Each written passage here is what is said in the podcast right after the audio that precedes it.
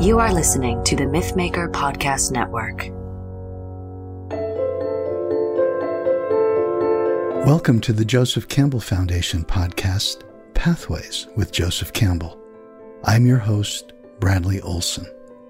On this podcast, we share archived audio lectures given by Joseph Campbell over the course of his teaching and lecturing career. This episode of Pathways is a little different than the other episodes we've offered to date. The lecture we're listening to today is called The Universal Citizen, and at just under 32 minutes, it's a bit shorter than usual, and it has a few minutes of Q&A at the end of the lecture. We've often used the question and answer sessions of Campbell's lectures as bonus material released later in the month. But I find that listening to this lecture was surprisingly poignant. And that's the main reason I wanted to feature it on the Pathways podcast. This lecture was recorded in May of 1987 at the University of Hawaii. And as many of you know, Joseph Campbell died a mere 5 months later, in October of that same year, of esophageal cancer.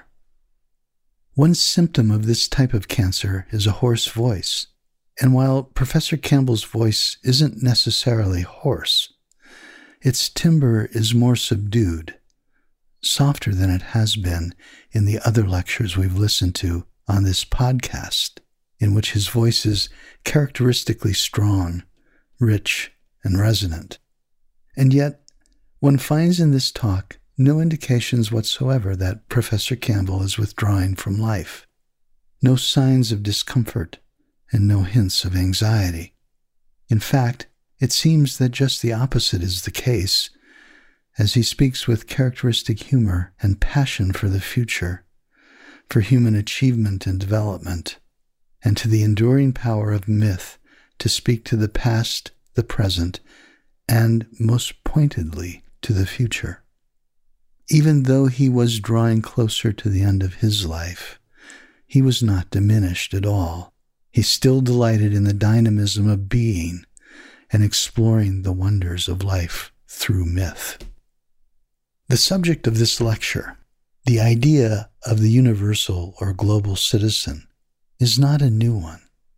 In fact, when Diogenes, the ascetic, antisocial Greek philosopher, was asked where he was from, he replied, "I am a citizen of the world." And I think it may be useful to understand what exactly it may mean to be a citizen of the world. In order to be a universal citizen, one's concerns transcend one's city, state, and nation.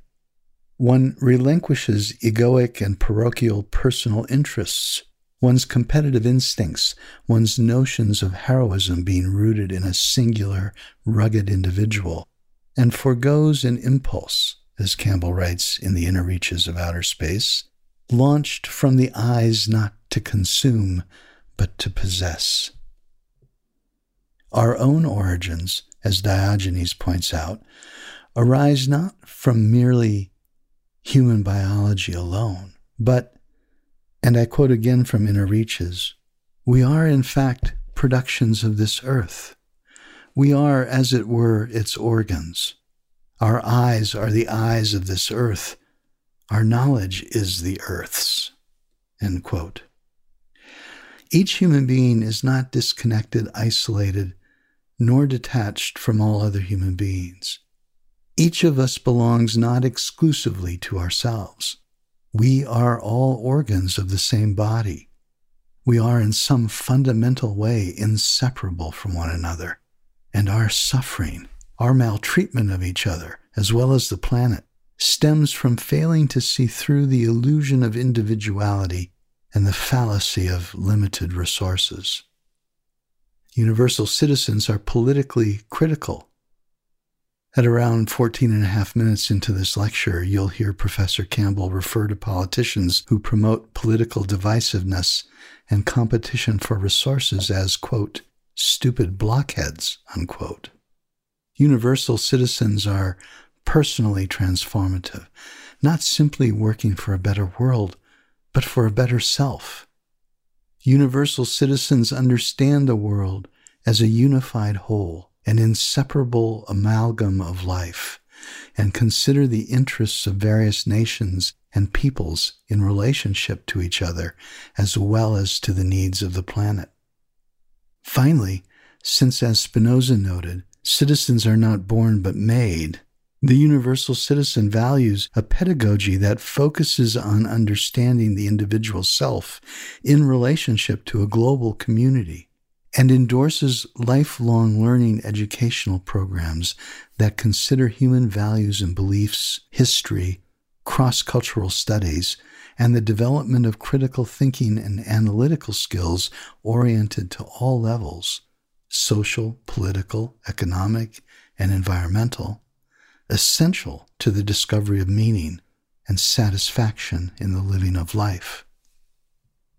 So with the idea of universal citizenship in mind, please enjoy Joseph Campbell's 1987 University of Hawaii lecture on the universal citizen, and immediately following his talk, I'll be back with some final remarks and talk about some of the important and interesting ideas from the lecture. And now, Joseph Campbell. Now, all the wisdom of the world is already present in the Hindu Upanishads. And in the Brihadaranyaka, which is the earliest Upanishad, goes back to around the 9th century BC, there's a very interesting passage. The self, the Atman, that which is no thing but is the dynamism of being, said I. Suddenly the image comes into its being of itself as a being. And no sooner did it say I than it felt fear. And that here you have the first then the I. I mean, it's a simultaneous experience. And of course, that was the first thought in the world, and so the reasoning wasn't very complicated. It said, what should I be afraid of, since I'm the only thing that's around? And no sooner did it have that sense of loneliness, then its next experience was desire. Gee, I wish there was someone else around. And then it swelled up and split into two, and was male and female, and generated the world. It's a funny sort of sequence there. First, he moves to the Shakti, the female flower, and she says, how can he have union with me, who am of his same substance? So she turns herself into a mare. He turns himself into a stallion. That's that one. She turned into a cow, she into a bull, and so they generated all creatures down to the ants. And that's how the world got started. And then, well, the very interesting thing, he looks around and he says, I have sent forth all this. I am that. I am the universe. Now the interesting thing is, in this story, the God himself splits. It's not himself, it's an itself before it splits, and in splitting it becomes male and female. Now in the second chapter of the Old Testament, there's Adam, and God comes along and splits him. He pulls Eve out, what James Joyce calls the cutlet-sized consort. You have again the original being who was male and female, who then split itself in half. And the dates are about the same. I think that second chapter is the older chapter of the Old Testament. It belongs to the Yahwist text. It goes back to about the same date as the Brihadaranyaka. Then the next representation of this splitting comes in Plato's Symposium. The original beings were made of two beings together. They had four arms and four legs, and they rolled around like great wheels when they moved around. And there were three kinds. Remember, we're in 5th century Greece now. Which was sort of sophisticated time. There were three kinds, male, female, and they were associated with the moon. female, they were associated with the earth, and male, they were associated with the sun. And the gods were afraid of them because they were so potent. Then Zeus and Apollo decided to cut them in half. As they cut them in half, turned their heads around, and the navel is where they sewed them all up again. And then the first thing these cut in half people did was embrace each other. And then they all sat like that. And the god said, well, we didn't get any work done this way. So they separate them, so nobody knows where anyone else is. And then trying to find each other, they bring forth civilization. That's, I think, the most complicated representation of this problem. But you'll notice that in both of what I call the Western ones, that is, say, the biblical and the Greek, it is the gods who separate people. But in the Eastern one, the deity himself separates. Now this is a basic principle between Oriental and Occidental thinking about God.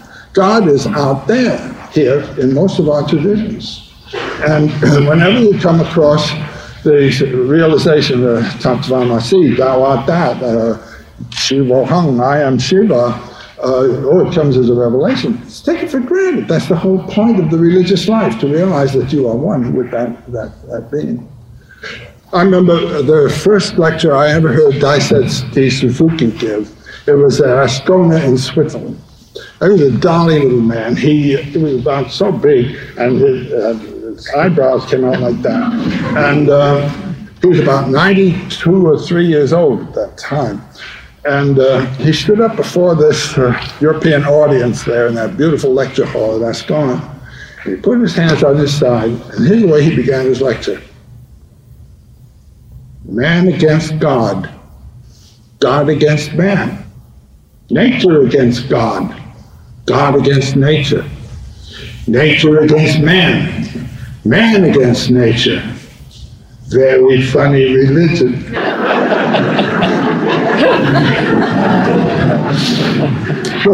That's the way we look from the other side of the ocean.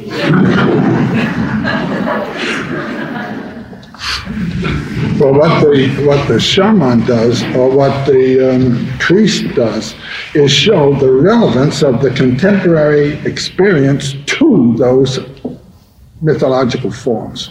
And then you have a local mythology. You see what I mean? The imagery of the world in which you live becomes interpreted in terms of its archetypal context. And unless there's someone around to give you interpretations of your world in which you're living, you are without a religion, really. You've got someone else's religion that was brought over, let's say, from somewhere else and has no relevance. And this is a break-off. But the inability of so many of the anthropologists of an earlier generation, I think they've all sort of learned their lesson now, was conspicuous to the people whom they were talking to and trying to interpret. I had a very important friend in my life, Maya Deren, who was a student, really, of the Haitian Voodoo and participated in the Voodoos and had a possession herself and so forth. And I helped her write her book on the what she called them? Divine Horsemen, yes. They would say that the person became mounted by a god. And but this one would say that when the anthropologist arrives, the gods disappear. He asked the wrong questions, you know, and but the accent in the Old Testament on history is so strong that it's very difficult to pull anything else out of it. I had a Hindu friend, a young man who was when I was in New York, he was at the United Nations. He was the secretary of the Hindu delegation there. And he was a very religious young man. I mean, he wore the Vishnu sign on his forehead and wearing Western clothes. And he came to see me one day because he had read some of the books that I had edited from Heinrich Zimmer about Hinduism and so forth. And we came to be very good friends. And when he felt he could talk to me as friend to friend, he said, you know, when I go to different countries and being with the consulates and so forth to get to Hawaii. He said, I'd like to study their religion. He said, I bought myself a Bible. I can't find any religion in it. Well, I said, if you don't understand that there was a fall in the Garden of Eden and that God had to rescue civilization and train up a special priestly race to carry his intentions, if you don't understand that the history of the Jews is the history of religion, then of course you don't find any religion in the Bible. Well, friends told me I should have told them to read the Psalms. So I went to work and started reading the Psalms, and after you get past the first verse or two, the second, third, and fourth say, God, you are on my side, and you'll break my enemy's teeth, or God, help me out of this ditch, or, I mean, you're always asking for help from God. It's always ego there. So I was glad I didn't recommend it to him, or I'd have lost my reputation. This is a very important thing in our traditions. This culture commitment, and the Christians took it over, and you cannot really be in touch with God except by being a member of the Roman Catholic Church. I was brought up that way, and I know that that's what they tell you. I couldn't even go into a Protestant church because they lost the whole message. They didn't have God there. We had God in the tabernacle. And this isolationism that's characteristic. Now, when you turn to the study of Buddhism, all the different sects, they are different ways of looking at the same mystery, and they are all recognizing each other as valid. The Christians cut off the others. Why do we have so many small states in the northeastern part of the United States? Because that bunch of Puritans that came over, each one wouldn't allow anybody to think about God except the way he did, so they had to move and start another state. I think if you're stuck with a religion, the thing to do is reread it in terms of its transcendent connotations, and your life will open. I taught comparative mythology for many years to students in a college, and whereas when I started, I thought what I'm doing by this comparative method is destroying their religions, what I found was that it reanimated their religions. They saw new depths, new meanings, and they saw also the personal references. The references of all mythological symbols are to you, to spiritual potentialities within yourself. And the fact that you then give yourself up to worship of an outside messenger, you're mistaking the messenger for the message. It's as though you were to go into a restaurant and eat the menu. The reference is not where you're to get stuck. So any religion that you feel stuck with can open up immediately, and a very good technique is simply to find the counterpart in another religion and see the opening of the meaning of this thing. So that would be my word of suggestion. And there's another aspect to getting born, though, that Otto Rank speaks about in his nice little book, The Myth of the Birth of the Hero. He says the average person feels that having gotten born was his hero act, and that's all he has to do. And the rest of the world has to take care of him now, because he's done his big job. Every mythology has grown up in a given environment, and is the mythology of a given group, and it's an in-group world. As the magnitude of the group enlarges, the mythology has to enlarge also. All mythologies reserve love for the in-group, and they have a different attitude toward the out-group from that toward people in the in-group. The contemporary situation is the one of the disintegration of these circles.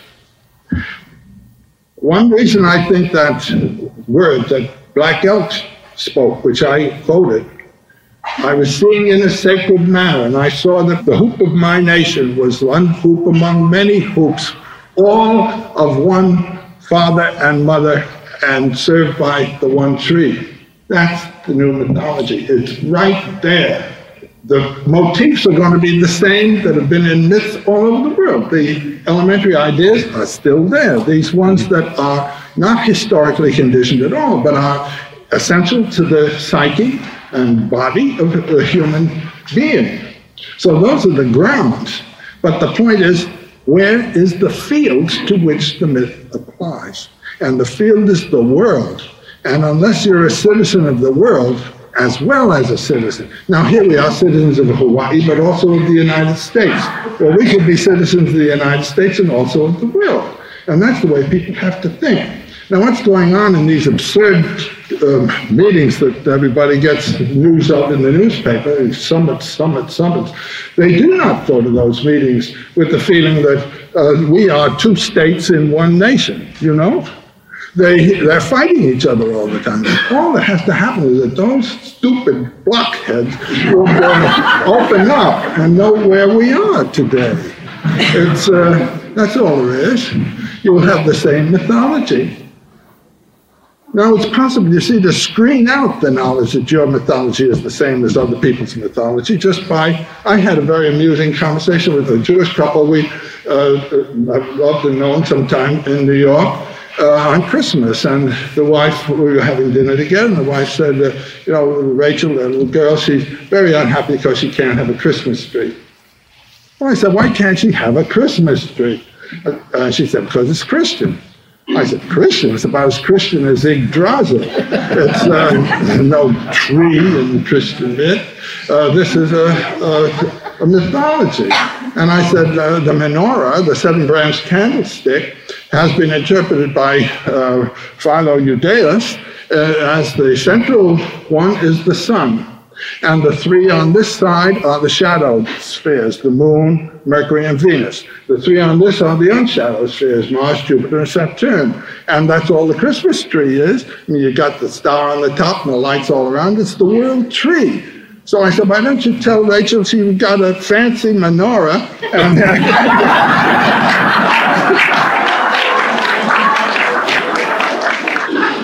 it's already here. You just said it's all here. The clergy haven't recognized it. So they're talking in archaic terms. It's right here. People are experiencing things that way. That's why I said the Grateful Dead should go on playing, boys, and give people a sense of the common humanity responding in rapture to the awakening of their nature and their compassion and with living with other people. That's all. It's here, but can't get it into the newspapers. So. Now, what are you going to do with the new universe that we've got? The universe in the Bible is 2000 BC, three-level universe. God up there, the abyss down here, and here we are in between. And then we had the geocentric universe, and that became religiously interpreted. And in the Middle Ages, that was it. You had the spheres, these crystalline spheres, and on each sphere was an angel. And God is out at the end there, and he's interested in this community down here, particularly one little group there. And then we have, what is it, 1540, three, Copernicus with the heliocentric universe. And that then was regarded as heretical and untrue because contrary to scripture. And it is contrary to scripture. So scripture's finished by that time, except people continue to hold on to it. And Galileo was tried, 1616 or something like that, on this point that he was preaching or teaching the heliocentric universe. Well, even that's now out of date.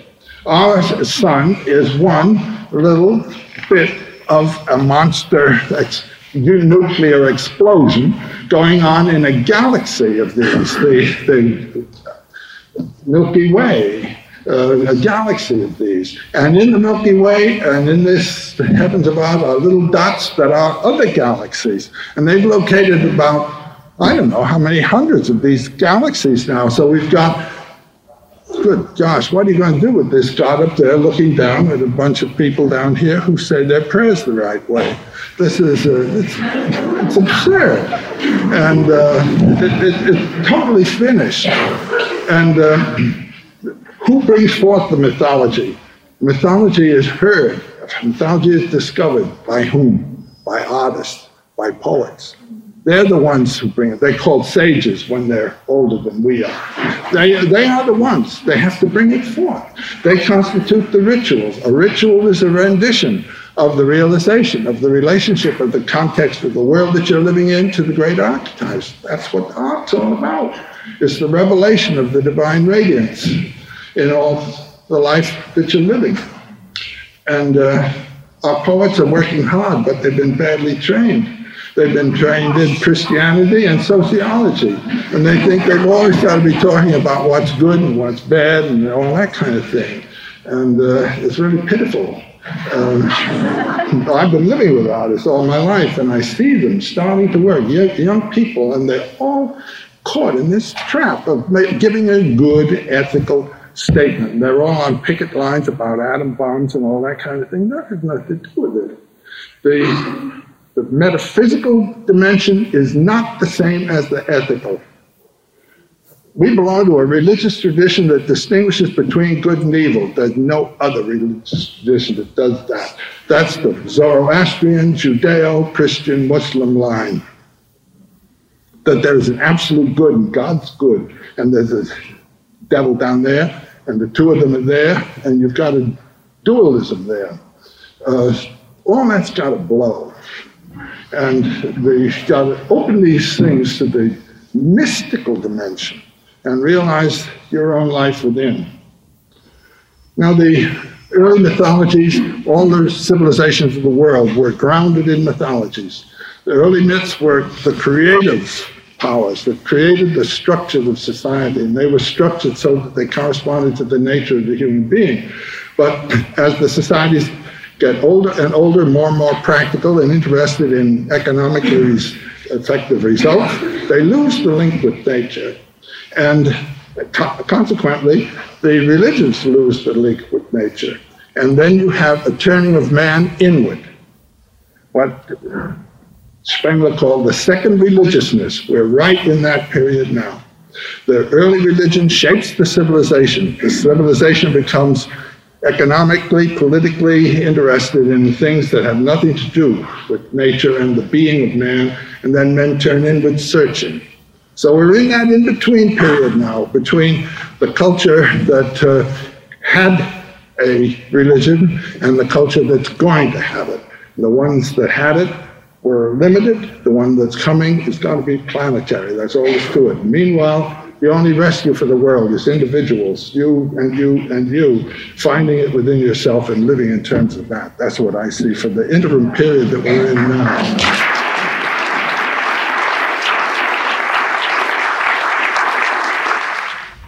What is dreaming? There was a fetus dream. Well, I can't remember.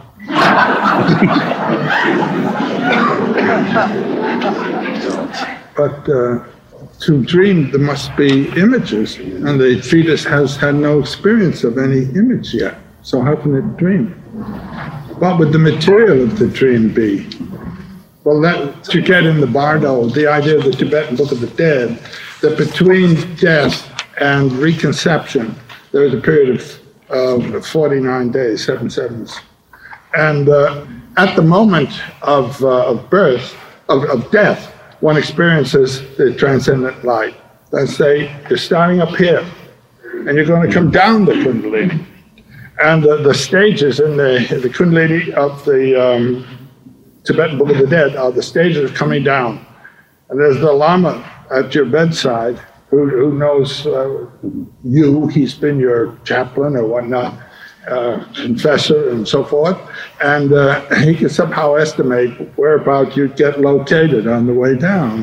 You have this moment, but if there is a connection still buzzing in you with some images in the world, you can't stay there, and you're terrified because you're going to lose your ego. So hanging on to your ego, you're brought down here, and there you see the deity of your worship. Here it's Vairocana Buddha who appears. Well, that's too bright for you. You can't take that. That blasts your ego also. So then you come down to here. And here is a long ordeal of the five Buddhas of the center and the 4 points of the compass appear first in the, what's called the bliss-giving mood. But this is more than you can take. So then you're stuck with your ego, and they come in the voracious and in the furious aspects of the same Buddhas.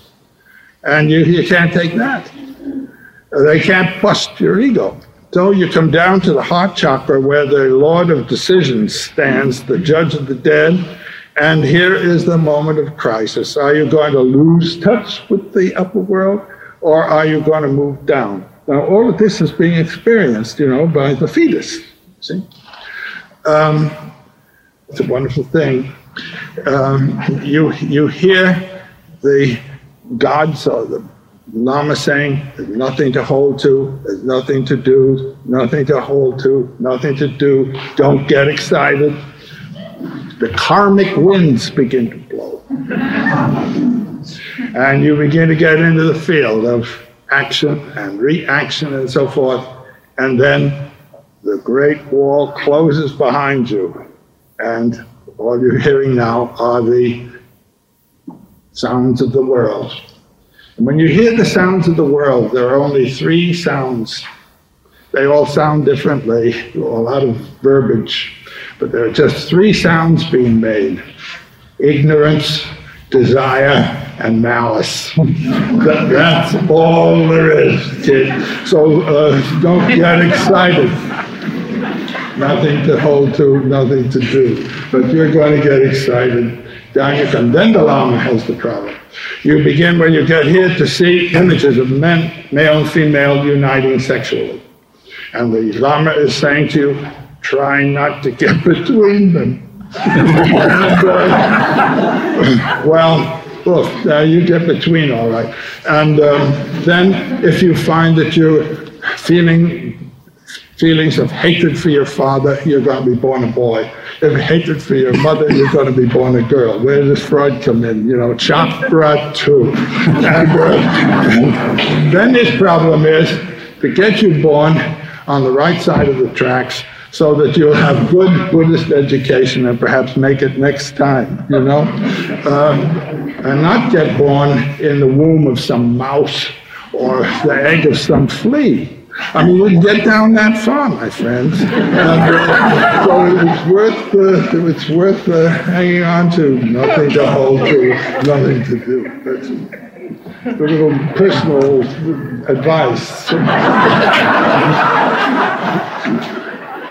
Given the sound stream of consciousness, i.e. Om, and the power of silent reflection upon stimuli, like sound, what are both your thoughts regarding the role of the creative arts, music, dance, poetry, play, and so forth, and the balancing of the element? Well, let me get on the arts for a while. Let's see what this is. When I spoke of Maya, there are three powers of Maya. One is the occluding power, shutting out the knowledge of eternity and the transcendent, shutting out the experience of it, closing you in. And then we come to the next power, which is the projecting power.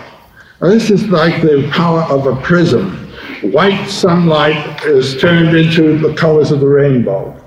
This is the projection of all the forms of the world, which are all reflections of that one transcendent energy. The occluding power, or obscuring power, the projecting power, and then the revealing power. To reveal through the forms of the world the radiance of the eternal. That is the function of art. And that's all it's really for. And the forms that come from the artist's, we say, achievement of this revelation are the forms that structure life and society. Rituals are art forms, shaping life to become visibly metaphorical of the transcendent. Now, in the Thomas Gospel, which is a Gnostic gospel that was discovered in 1945 or something like that, the Gospel according to Thomas, Jesus says, the kingdom of the Father is within and without. It's all around you, but men do not see it. The kingdom of the Father is spread upon the earth, and men do not see it. The artist sees it. He sees it through the forms, and that's the radiance. Joyce speaks of this in that his wonderful discussion of Arc in the last chapters of the early book, The Portrait of the Artist as a Young Man. The artist gets beyond desire and fear for the object. You look at an object and render it as desirable, and call this pornographic art, rendering the object as reprehensible and to be avoided and crushed or rejected. That's didactic art. But beyond the pairs of opposites of desire and loathing or fear, there is just looking at the object and seeing it as the radiance. And you are not truly an artist unless you can see that radiance in the most reprehensible human being that you can think of. There is God still radiant. You're judging ethically in terms of sociology and economic values or whatnot. And that's what's happened to our art now. And that's what I was complaining about just a minute ago when I spoke of the problem with the young artists. They're told, you know, let's say Hitler is bad. Hitler is an image of God. And you've got to see him that way. And God's own grace is available even to the deepest sinner. And the artist does not see the sinner. The artist sees the manifestation of the divine mystery in that aspect. That's what art's about. And we've been reading the newspapers too much, judging things, whom are we going to vote for and all that. And the artist then becomes, what you saved yourself from being a cartoonist, Nathan. I think this is terribly important.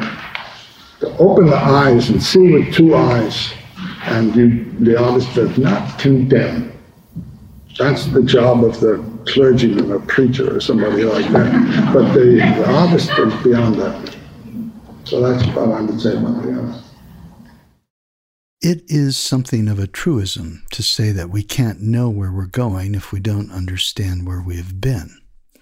And as if to illustrate that point, Professor Campbell began this lecture by telling us that, quote, all the religions of the world are already present in the Hindu Upanishads, unquote. The Upanishads are Sanskrit texts that form the basis of Hinduism and deal primarily with philosophy, ontology, and metaphysical speculations on the nature of being. Upanishad literally means sitting near. In other words, sitting near to or at the feet of a master. Professor Campbell refers specifically to the Brihadaranyaka Upanishad. Brihadaranyaka means great forest or wilderness. And these Upanishads delineate the nature of the Atman or soul. It is in this text that we first learn of concepts such as non-duality and karma. Campbell tells the story of the soul or the Atman, the dynamism of being, as he calls it, first becoming conscious of itself, and simultaneously co-arising with this self-awareness was the feeling of fear. After realizing that it was itself, all that is, it felt a desire born out of loneliness. To assuage the loneliness, the dynamism of being brings forth from itself all that is. And perhaps not least significantly, that includes us as well. From the perspective of psychotherapy, we have the opportunity to experience that same primordial fear each time we realize a new layer or aspect of the self resulting from the inner work of therapy. I think we harbor a deeply unconscious awareness that we are so much more, so much larger than we consciously believe we are or could be. And when we sense a call to inhabit more of that bigness, to live more fully, more expansively. It's frightening. How will our lives have to change to accommodate it? What will it ask of us? Where will it demand we go? What sacrifice will it require? But if we're able to understand the fear as the usual reaction to the archetypal demands of human existence, we manage to be more at peace with the challenges and risks of living more fully, with greater awareness of who we are and the passions that inspire and drive us. Additionally, understanding the desire evoked by loneliness, the sense that we are somehow singularly unique and separate from others, the sense that the loneliness of desire creates a sense of being or feeling incomplete, of lacking something fundamentally necessary to be ourselves. This may lead us to a greater compassion for others who suffer, and compassion for ourselves as well. At around 5 minutes and 40 seconds into this lecture, Professor Campbell refers to D.T. Suzuki, a Japanese scholar, a professor of Buddhist philosophy, and author, who was nominated for a Nobel Peace Prize in 1963. Campbell humorously recalls Suzuki opening the lecture with the words, "Man against God, God against man, nature against God, God against nature, nature against man, man against nature." Very funny religion. Campbell then remarks that this is how we appear to the other side of the world. What Professor Campbell is emphasizing is, I believe, that from the point of view of the universal citizen, some cultural or societal self-awareness regarding how the rest of the world sees us is necessary, not to merely facilitate foreign policy and more slickly advance an American agenda around the world, but an awareness of the way we're perceived by the world beyond our own borders is crucial to developing an antidote to our own ethnocentrism, making us more civilized and more engaged with the world beyond our narrow, nationalistic, sectarian, and personal concerns. Professor Campbell rather casually and briefly also mentions his friend Maya Deren, a remarkable woman who really was ahead of her time. She was stunningly beautiful and one of those brilliant multi-hyphenates. She was born in the Ukraine in 1917 and fled Soviet Russia with her family when she was 4 or 5 years old, eventually becoming the prototypical American avant-garde filmmaker. She was also an accomplished dancer, choreographer, poet, writer, and photographer who died prematurely in 1961 at the age of 44. Her films don't so much provide resolutions as they evoke resonances and build toward what Deren herself called a tension plateau. The form of her films asks a lot of viewers in terms of making connections and embracing indeterminateness, and they were in service to Deren's goal of, as one scholar of film put it, to generate better spectators and therefore better people. Campbell edited her 1953 book, Divine Horsemen, The Living Gods of Haiti. I elaborate a little on Deren because she is but one example of the remarkable people with whom Campbell was able to develop friendships. John Steinbeck, Jiddu Krishnamurti, John Cage, Bob Weir, among a host of others. These relationships suggest to me that Campbell was not only a wise, knowledgeable scholar, but a boon companion, a kind of bon vivant who lived his life with an enthusiasm that was highly contagious. Around 9 minutes and 40 seconds in, Professor Campbell speaks to what he calls the culture commitment religions establish. It's a kind of anti-establishment clause in that rather than forbidding the establishment of a national religion, the culture commitment is founded on the notion that individuals, or nations for that matter, can't be in touch with or benefit from God's protection without belonging to that God's particular religion. Here in the U.S., it's a particularly fractious business. Take Baptists, for instance. There are at least 62 identifiable denominations of Baptist churches, some with as few as 25 members, others with as many as 16 million. And each sect seems to think that it is more theologically correct than all the others. Even the Catholic Church consists of 24 churches, the most familiar of which, at least for Americans, is the Latin Rite, or the Roman Catholic Church. But there's also the Alexandrian Rite, which contains the Coptic Catholic Church, the Eritrean Catholic Church, and the Ethiopian Catholic Church. Something similar with other rites of other Catholic churches is repeated variously around the world 20 more times, and I suspect that the Roman Catholic Church would not concede that it is equivalent to the Ruthenian Catholic Church. The main reference in each case is the particular theological rendering of God and or Jesus unique to that particular denomination. It's an in-group world, Campbell reminds us, and all myths are for the in-group and have a different attitude and consequence for the out-group. There are also several different sects in Buddhism, but they all seem to recognize each other as equally valid. And in these instances, the central referent is not a god, not even the Buddha, but oneself. Unlike Christianity or other monotheisms, there is no central organizing deity with whom to cultivate a relationship. Your only task is to discover that you are what you seek, and as Campbell was fond of saying, to become transparent to the transcendent. One may, from within any religious tradition, open to its transcendent implications, and then, rather than destroying or abandoning the religion, one finds it reenchanted, reanimated, and reclaimed for one's personal, deepening spiritual search.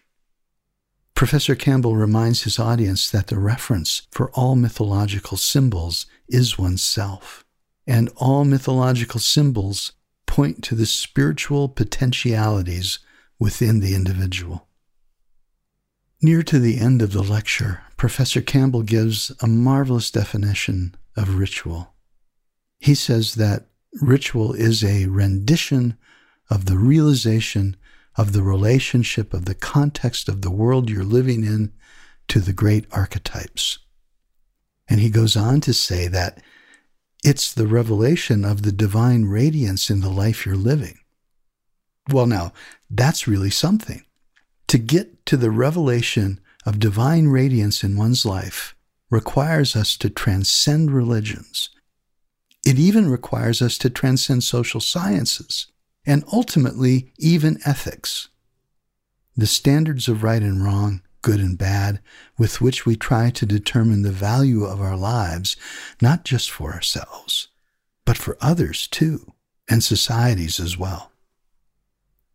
Ethics should not be confused or conflated with metaphysics. Metaphysics is, quite simply, only concerned with the nature of and the relations among things that exist. And this is a crucial concept to remember if one wishes to truly understand Joseph Campbell. The world and life in the world cannot ultimately be separated into good or bad. In fact, everything in this world is enchantingly holistic.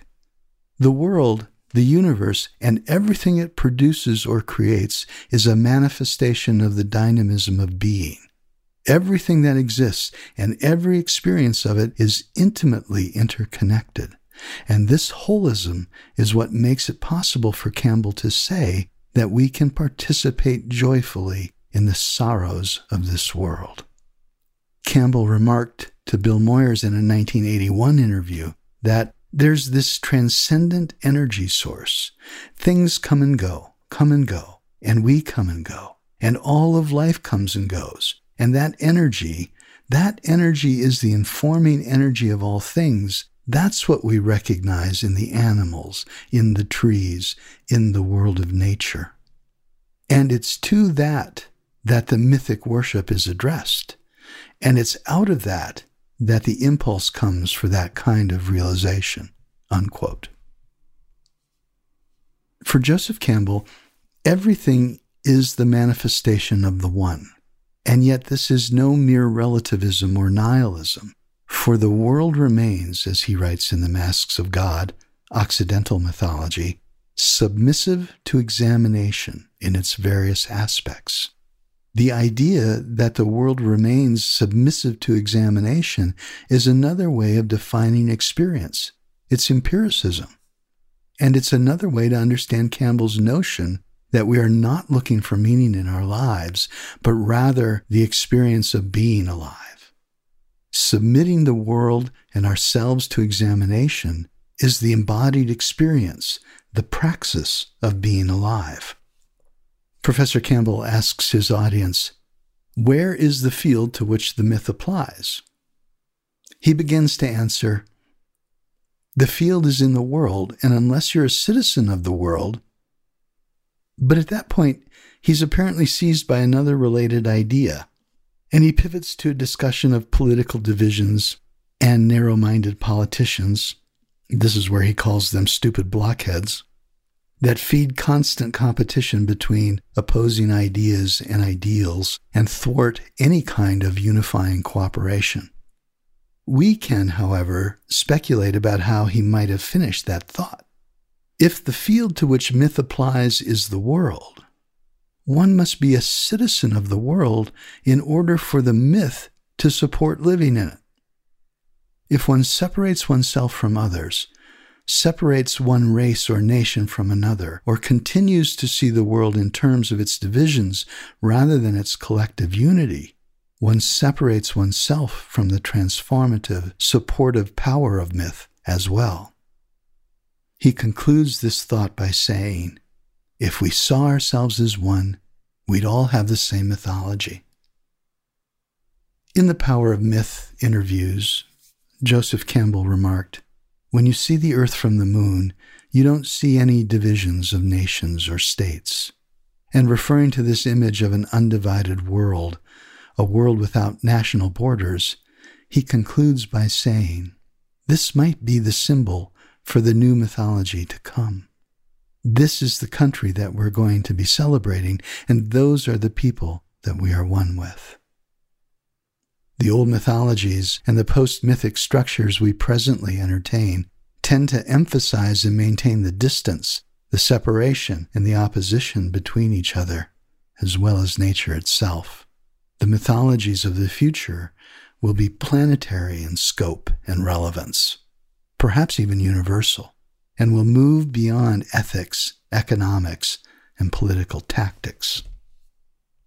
The old mythic narratives and symbols that still attract us were once mythologies of some future age to come, and there must have been, in that dark abysm of history, individuals who may have seemed crazy or perhaps geniuses, or maybe both to their contemporaries. These were the people who sensed the resonant power of new stories and symbols to make sense of a world that was confusing, illogical, and hostile to human life. These individuals, and perhaps they were artists or poets of some sort, refused to be disabused of the explanatory power, verisimilitude, and beauty of these symbols, and they continued to work to refine and transmit them to societies that over long periods of time unconsciously grew more receptive and began to see these symbols as more reliable technology, more satisfying ways of relating to and living in the world, until eventually a sort of critical mass was achieved, and these images incorporated a concept of a divinely animated universe, a universe which was, for them, more understandable in terms of cause and effect, more logical and more favorably disposed to human beings, even if the cause and logic seem ridiculous to modern people. I suspect there are people out there now working with archetypal images in ways suited to some future age, and I hope they are as successful as their archaic counterparts were in developing mythic symbols with which to face an often mystifying and incessantly unfolding cosmos, a mythology not tied to the success or failure of nation-states, not tied to in-groups or out-groups, but tied instead to the discovery of and the living in the radiance of life. Thank you for listening, and I'll be back next month with a new Joseph Campbell lecture on the Joseph Campbell Foundation's flagship podcast, Pathways with Joseph Campbell. Pathways with Joseph Campbell is a production of the Joseph Campbell Foundation and the MythMaker Podcast Network, and is produced by John Booker and Elias Smirnoff. Executive producer Robert Walter. Your host has been Bradley Olson. Editing and audio services provided by Seth Balin. Music exclusively provided by APM Music. For more podcasts and information about Joseph Campbell, please visit jcf.org.